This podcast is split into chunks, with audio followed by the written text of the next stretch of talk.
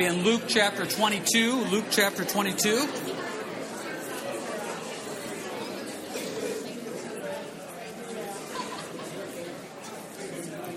Continuing our study here through the book of Luke. We're down to the final few chapters in the book of Luke, and as we mentioned last week, we're down to the final hours of the life of Christ. And tonight, or excuse me, today, we're going to be talking about Jesus and uh, the Lord's Supper, the Last Supper, communion, Passover here. So we're going to be talking about that. We're going to be doing verses 14 through 30 here today. I think it's important to get a feel for this because Christ, in his final moments on this earth, decided to institute this concept that we now call communion. And what does this mean? What does this represent when it comes to that? So we're going to be talking about that today. So, with that being said, let's jump right into this. Continuing our study here in Luke 22, let's pick it up in verse 14. It said, When the hour had come, he sat down the twelve apostles with him, and he said to them, With fervent desire I have desired to eat this Passover with you before I suffer. For I say unto you, I will no longer eat of it until it is fulfilled in the kingdom of God. Then he took the cup and gave thanks and said, Take this and divide it among yourselves. For I say to you, I will not drink of the fruit of the vine until the kingdom of God comes. And he took bread, gave thanks, and broke it, and gave it to them, saying, This is my body, which is given for you. Do this in remembrance of me. Likewise, he also took the cup after supper, saying, This cup is the new covenant in my blood, which is shed for you. But behold, the hand of my betrayer is with me on the table. And truly the Son of Man goes as has been determined, but woe to that man by whom is betrayed. Then they began to question among themselves which of them is what who would do this thing. Let's pray real quick. Heavenly Fathers, help us to have wisdom and understanding as we go through this. Prepare our hearts for communion. As always, Lord, you wrote this, you teach this. Let your Spirit guide and give us hearts to hear. In your name, amen. Now, as we get ready to talk about communion, before we get to that part about communion, there's this one little word here that I can't get past. Verse 15. With fervent desire, I have desired to eat this Passover with you before I suffer. Once again, those words, suffer. We've joked before out here that if Christianity had a PR guy, he's not doing a really good job. You would not want to talk about suffering, but that's exactly what it is. Life is full of suffering. And for some reason, we as Christians seem to get really shocked and surprised by this, and I have no idea why. Because God is constantly trying to tell you this world is difficult. He says right here that He's going to suffer in verse 15.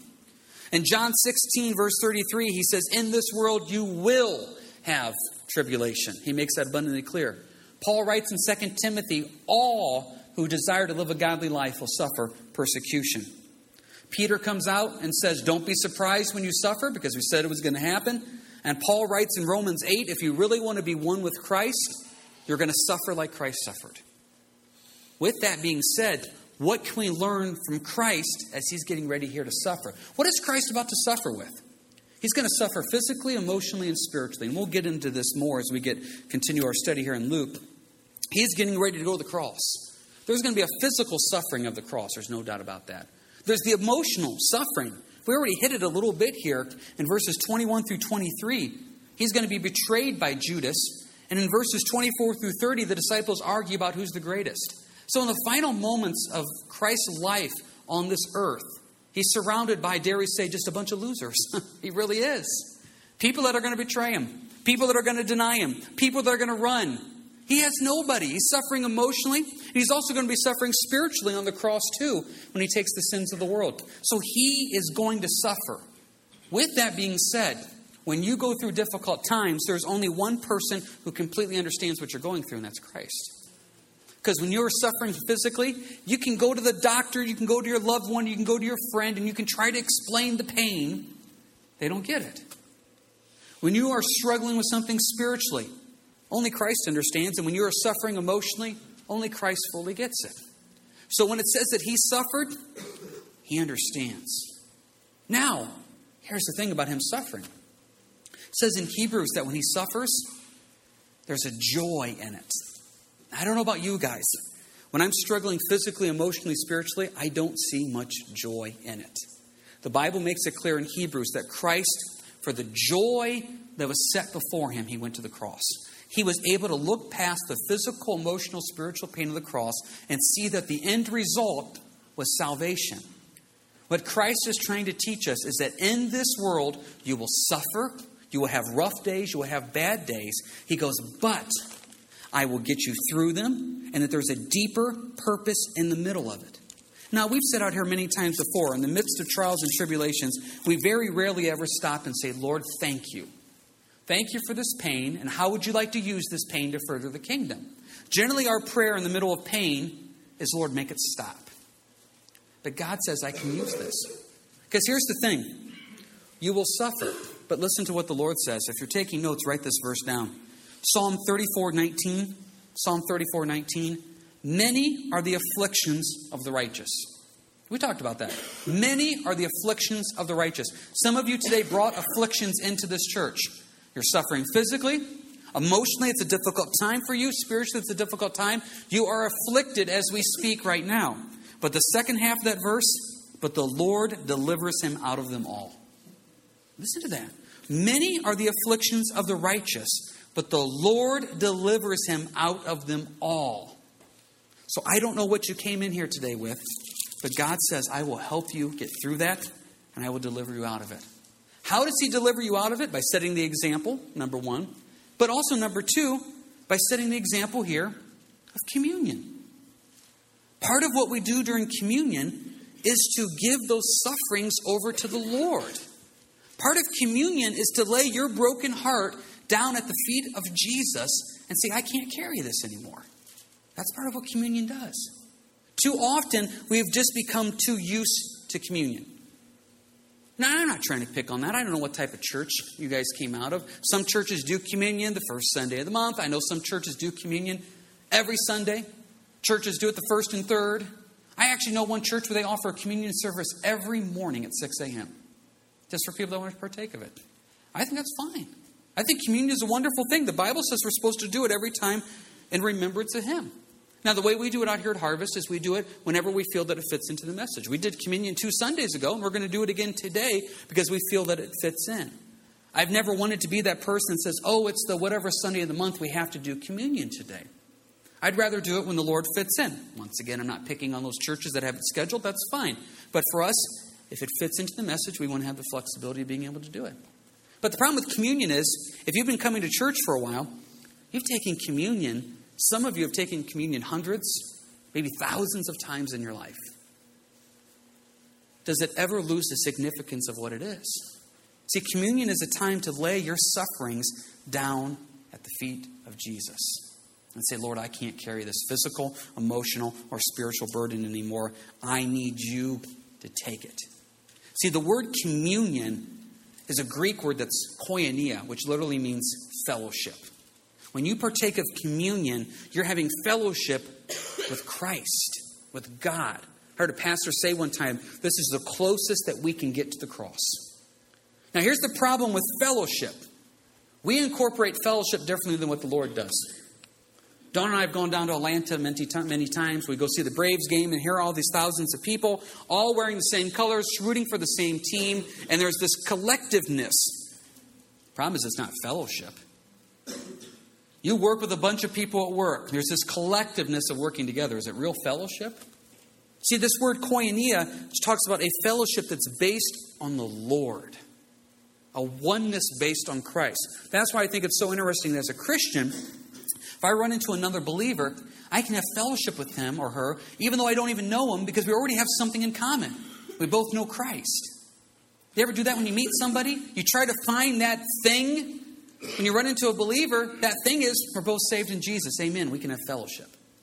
That's koinonia. So when Christ is talking about us partaking of communion, he's saying you're having fellowship with me, the closest you can get to me at this point, but you're also having fellowship with the body. But that's also part of the problem. Sometimes we don't like having fellowship with the body. See, who is Jesus having fellowship with at this time? He was having fellowship with Judas, who was getting ready to betray him. Then in verses 24 through 30, he's having fellowship with these disciples that are arguing over who's the greatest, that are all going to betray him and deny him. See, the problem is sometimes we come to church and we say, Well, I love that church, I love that whatever, but so and so goes there and I can't. We allow individuals to dictate our fellowship with the Lord. And you see another part of communion, which we're going to get here into a little bit. Satan uses division within the body to keep us from having communion with Christ. But let's talk about what this communion actually is. It's supposed to be fellowship, it's supposed to be a closeness. Well, if you caught here in the book of Luke, there's different cups. Verse 17, it says he took the cup. Then in verse 20 says he also took the cup after supper. Luke's the only gospel that mentions this. If you're familiar all with the Passover meal or the Seder meal, there's four cups. That's what he's kind of referring here. It goes back to a reference, if you will, in the book of Exodus. It's Exodus chapter 6, if you want to partake it. If you've ever gone to a Seder meal, you know what I'm talking about. Well, the first cup is this cup of thanksgiving. Now, think about this for a second. That's the first cup, the cup of thanksgiving. So in verse 17, that's what he's taking, is the cup of thanksgiving. What is Jesus being thankful for? He's just getting ready to suffer. He's just getting ready to suffer more than we could ever imagine, but yet he's thankful. Goes back to that point at the beginning. He looked past the sufferings and saw the joy that it brought.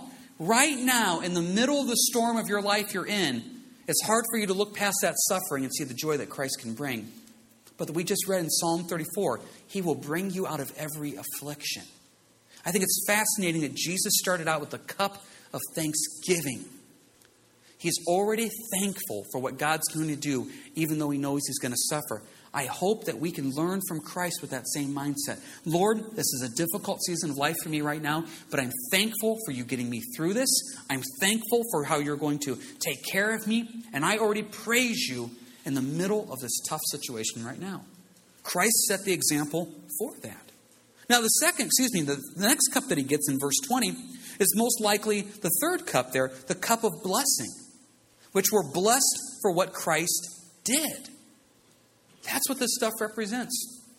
As you get ready to partake of communion here, this piece of bread represents the body of Christ, the cup represents the blood of Christ. Now, we don't believe that it actually is the literal blood and body of Christ. And if you want to get into more discussion about that, we can talk about that afterwards more. We feel that they're symbolic of the blood and body of Christ. See, this, this bread, as it says in verse 19, this is his body. His body that took the punishment and the penalty for us. We've done communion sometimes out here at church before in small group settings, and we'll have one loaf of bread, and as we pass this bread, people will all tear a chunk out of it. It's actually very symbolic of Christ's body being ripped to pieces. And what happens is his body was broken. That's why you get these little chunks, because his body is broken for what he, what he did for you. He took the penalty for you. So as you partake of the bread, you're actually stopping and thinking, this man, Jesus, who is also God, gave his body up to pay the debt and took the penalty of my sin. A couple weeks ago, we were doing something, and our littlest one, Tyrus, who's still pretty little, was doing something he shouldn't do, just playfully, nothing real bad. So I just made the comment. I said, Tyrus, I think I'm going to have to discipline you for that. Elias, our oldest son, heard it, ran into the room, and in all sincerity said, I'll take it. He said, I'll do it. And I said, I said, Elias, I was just kidding, but I still did it anyway, just to prove a point. But I didn't. I'm serious, I didn't. But the body, he was willing. That's exactly what Jesus did. See, here's the problem. You look at yourself, I look at myself. I don't think I'm all that bad. We use words like this I stumble. I, I, I kind of screw up every now and then. I'm not perfect. I'm trying. Okay, biblically speaking, I'm a disgusting piece of sin. I'm awful. I mean, I am completely, utterly, disgustingly awful. Now, I don't think I'm that bad because I always can find some guy who I'm a better husband than, some guy that I'm a better father, some guy that I read more than and I pray more than. So, I mean, I understand there's people doing better, but come on, look at the trail behind me. No, I'm a disgusting piece of sin. And so when Jesus says, I will give up my body for you, that's huge. And as you partake of the bread, as you hold that in your hand, you're saying, Lord, my sin caused you to be broken. That's what we think about as we go through it. And same thing with the blood. The blood that was shed is the blood that opens the gates of heaven for me to get in. It brings salvation. It's that blood, that precious, precious blood. Don't ever get so used to communion that it's just a piece of bread and a cup. It's not. It's a picture of Christ and what he did. What's so important about the blood? Go with me to Hebrews, please. Hebrews chapter 9. We're going to do the quickest study you've ever seen on Old Testament sacrifices being a picture of Jesus and blood. Four quick references in Hebrews 9 and 10 and bring everything together. Let's put this all together as you're going to Hebrews 9. Christ said, We're going to suffer in this world. He gave us communion so that way we can take our sufferings to Christ. He gave us communion to be a reminder of the penalty that and punishment He took for Himself.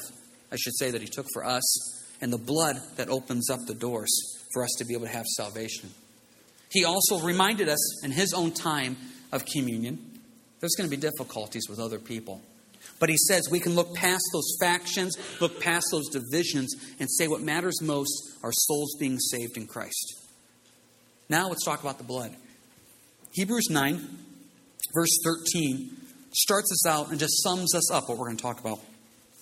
Hebrews 9, verse 13 says, For if the blood of bulls and goats and the ashes of a heifer sprinkling the unclean sanctifies for the purifying of the flesh, how much more shall the blood of Christ, who through the eternal Spirit offered himself without spot to God, cleanse your conscience from dead works to serve the living God? What the writer of Hebrews is saying is this if those Old Testament sacrifices could cover your sin, imagine what the death of Christ is going to do for your sin. Well, let's see what it does. Stay in Hebrews 9, our first point, verse 22. Hebrews 9:22 According to the law almost all things are purified with blood and without the shedding of blood there is no remission. First point, blood has to be shed for sins to be taken care of. This is a point that has to be. The way the system worked in the Old Testament is if I did something wrong, I transgressed, I send some innocent animal shed its blood for me. It was killed to cover my sin. This should be nothing new. We're going through Genesis on Wednesday nights, and we're going to be in Genesis 3 here this Wednesday, the fall of man. And what you see after Adam and Eve sinned, the Bible says that God clothed them with the skins of animals. Yes, in one way it was to cover their nakedness, but number two, it also showed what? When we sin, something dies. And those animals that did nothing wrong, they were just enjoying the Garden of Eden, all of a sudden are killed. And Adam and Eve are covered now in their skin to show that those blood of that animals covered their sin. Now here's the problem. It didn't work all the way. It just covered. Look at verses 3 and 4 of Hebrews 10. But in those sacrifices, there's a reminder of sins every year, for it's not possible that the blood of bulls and goats could take away sin. So if I was living in the Old Testament, I would take these animals every time I sinned, they would cover my sin, but it would never completely take it away. It was just a covering, a temporary covering that didn't fix the entire problem. That's why we needed Jesus. Look at verse 11 of Hebrews 10. And every priest stands ministering daily and offering repeatedly the same sacrifices which can never take away sins. Think of the role of an Old Testament priest. Every day you got up, and what did you do all day? You killed animals, burnt their flesh, and then you wake up the next day and you do it again. A constant repetition of animals dying for sin. Verse 11 daily standing repeatedly with no progress. It was just a covering, a temporary covering with no progress. That was the Old Testament system. Would cover sins temporarily, but could never take them away. In communion, we celebrate what Christ did, verse 12.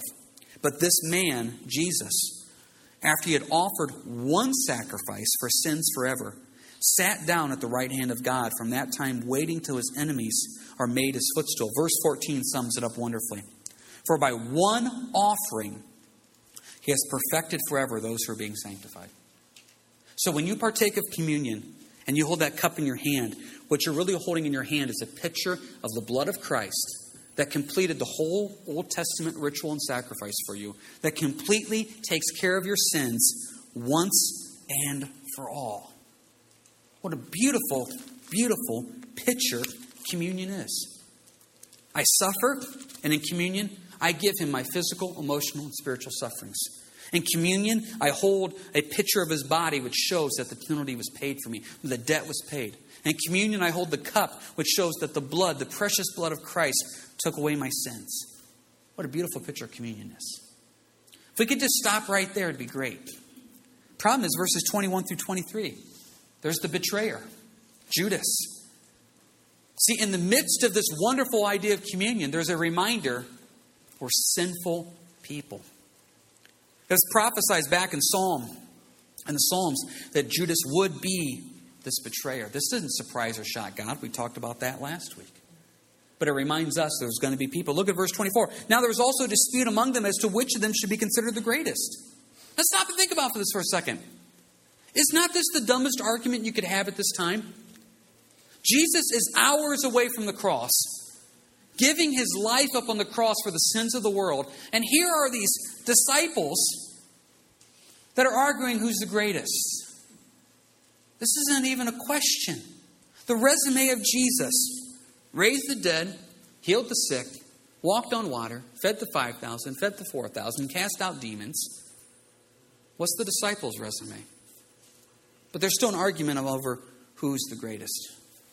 Isn't it weird that 2,000 years later, we as Christians still argue among ourselves who's the greatest? My goodness, isn't it pretty obvious it's nothing but Jesus? How many divisions and arguments in church have come out of somebody wanting to be the greatest? They want to be the spiritual top dog. And really, what it comes down to, it's a picture of Christ. Look what he says here in verse 25. And he said to them, The kings of the Gentiles exercise lordship over them, and those who exercise authority over them are called benefactors. But not so among you. On the contrary, he who is greatest among you, let him be as the younger, and he who governs as he who serves. For who is greater, he who sits at the table or he who serves? Is it not he who sits at the table? Yet I am among you as the one who serves. Jesus said there's no argument over who the greatest is. I've already got that title wrapped up, but yet I'm serving you. If you want further study here today, I encourage you go to John 13 and read the story of Jesus washing feet. And think back to that. The creator of the universe got on his hands and knees and washed the feet of fishermen. That's the example he set. When you think about it from that perspective, why would we ever have one argument on a church over who's the greatest? It doesn't matter. It's Christ. Jesus is saying here in communion, the focus is me. I'm setting the example of servanthood. Do you know how difficult it is to wash feet? Oh, it's tough. If you're in a difficult marriage and God is asking you to serve your spouse, why would I serve him or her? If you had a difficult job and you have a boss that's not the best, why would I serve that boss by working hard? See, we always have these reasons and excuses of why we should not give our full effort. Where Jesus says, everything you do, you're doing it for me anyway. We are called to serve, we are called to humble ourselves. We're not called to argue about who's the greatest. We're called to seek the Lord and the Lord alone. Verse 28 But you are those who have continued with me in my trials, and I bestow upon you a kingdom, just as my Father bestowed one upon me that you may eat and drink at my table in my kingdom and sit on thrones, judging the 12 tribes of Israel. He's basically saying, guys, you'll get your chance to rule, but that's in the future. Right now, it's about the cross, and that's what matters. Put this all together. We're going to suffer in this world. Communion is a way for us to give our sufferings over to the Lord. The bread represents the body that took the punishment for us, the cup represents the blood that opened the gates of salvation for us and took care of our sins completely. But as with anything, communion means fellowship. To have fellowship, we have to realize there's going to be betrayers, there's going to be people arguing, and we have to work through that as a body of Christ. Let's finish this up. Go to 1 Corinthians, please. 1 Corinthians. 1 Corinthians does a great job teaching on communion. 1 Corinthians 10, please.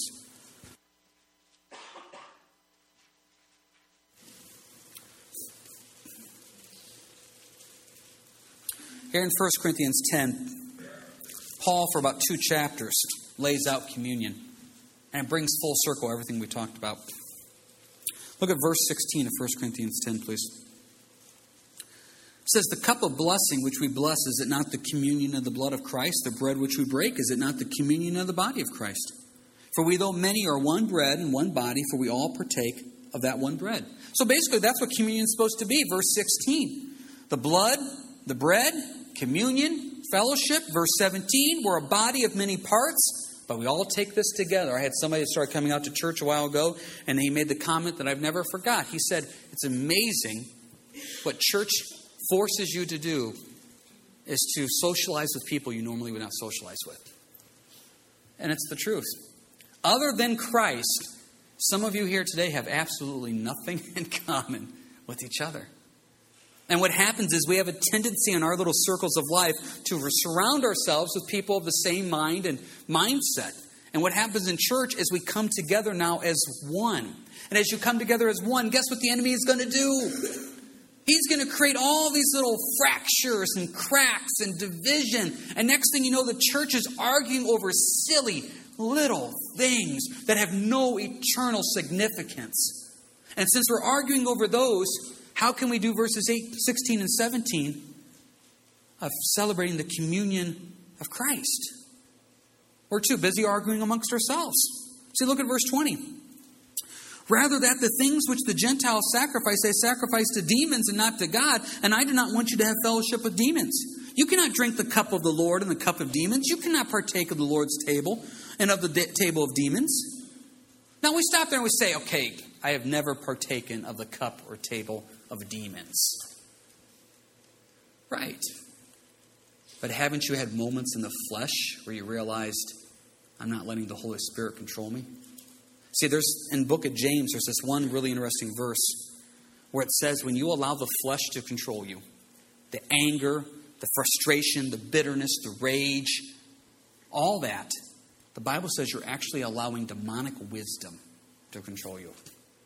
I think back to times I've lost my temper and I've got upset, and in the middle of that anger, oh, I'm not representing Christ in any way whatsoever.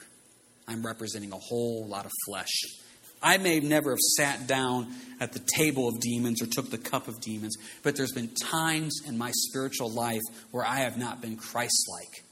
Communion is a time for me to, number one, give my sufferings over to the Lord. That's what we learned in Luke 22. But now communion is a time for me to give my sin over to the Lord and say, Lord, I am struggling with this. I am wrong in this. I'm awful in this. And I give you this sin that I have allowed to come into my life that's keeping me, that's keeping me from being the man of God that you've called me to be. I give my sufferings over to the Lord in communion. I give my sin over to the Lord in communion. What else do I do? Stay in 1 Corinthians, go to chapter 11. Look at verse 17. Verse 17. Now, in giving these instructions, I do not praise you since you come together not for the better, but for the worse. Verse 17 is really a behind the back slap. really, what Paul is writing to the church at Corinth is saying, guys, I have to write this stuff to you because you're not doing it right. What are they doing wrong? Verse 18. First of all, when you come together as a church, I hear that there are divisions among you. In part, I believe it. For there must also be factions among you that those who are approved may be recognized among you. Therefore, when you come together in one place, it is not to eat the Lord's Supper. Basically, what he's saying is you guys get together for communion, and you can't focus on communion because you know what you're focusing on? Everybody else. You ever been in a church like that? Where it's hard for the church to move forward for the gospel of Christ because the only thing we're focusing on is what everybody else is doing wrong. Now, Paul also says here in verse 19, there has to be a moment where you do realize there are things wrong that need to be addressed. We can't ignore sin. But I am telling you this for every legitimate time that there is a time in church where people have to say, this is a problem, we have to deal with it. There seems to be about a thousand illegitimate times where we're just getting worked up about nothing. I've been the head pastor out here for 13 years, and I've seen a lot of times where we, and myself included, allow little things to become big things. And instead of focusing on souls being saved in Christ, we allow little things to become big things. We never ignore sin. We never push sin out of the way and say we don't need to deal with it. But sometimes there's things in life that have no eternal consequence that we allow churches and people to get upset about. But Paul says here, talking about communion, he goes, Communion is not a time for division. Communion is a time for us to realize we're all trying to see souls get saved in Christ. What matters is heaven or hell. That is what matters. And he reminds us of that. One more passage about communion before we close up. Same chapter, go to verse 27. What we're supposed to do during communion is this in verse 27 Therefore, whoever eats this bread or drinks this cup of the Lord in an unworthy manner will be guilty of the body and the blood of the Lord. Let a man examine himself, and so let him eat of the bread and drink of the cup. For he who eats and drinks in an unworthy manner eats and drinks judgment to himself, not discerning the Lord's body. For this reason, many are weak and sick among you, and many sleep. For if we would judge ourselves, we would not be judged. What Paul is saying is this as you get ready to partake of communion, as you get ready to partake of communion, You say, I want that fellowship with the body of Christ and with Christ. I want to hold that piece of bread and think about the sacrifice that was given for me. I want to hold that cup and think about the blood that brings me salvation. So I want that. But at the same time, too, I want to keep to this flesh. Yeah, I know what I'm doing is wrong, but I want to stick with that. I want to keep that. What Paul is saying is you're on very thin ice. Very thin ice. He says, when you come to communion, it's a time for you, verse 28, to examine yourself, to give that sin over to the Lord, to give that suffering over to the Lord. And he says, if you come to communion, and you come to communion with unconfessed sin in your life, you know what's wrong, you don't care it's wrong, and you still want to have the best of both worlds, Paul says it's a dangerous place to be. That's why we always do this before we partake of communion. We always give an opportunity for those that may not know Christ to have salvation explained, and then we also have a time of quiet confession to the Lord to give that sin over to Him. Now let's put this all together. Communion. The bread represents the body of Christ, the cup represents the blood of Christ. The body that took the punishment for our sins, paid the penalty, paid the debt, the blood that opened the doors of salvation. I go to communion and I do this to remember what Christ did. I have communion, fellowship with Him in the body. But I also have an opportunity to give my sufferings over to the Lord. I encourage you as you get ready to take communion here in a little bit. If you're struggling with something physically, emotionally, or spiritually, this is a time for you to say, Lord, I give this to you. I no longer want to carry this suffering. I want to trade that suffering in for the cup of blessing and the cup of thanksgiving. This is also a time to examine ourselves and say, Lord, I want fellowship with you, but there's this sin in my life. And it's a time to give that sin over to the Lord.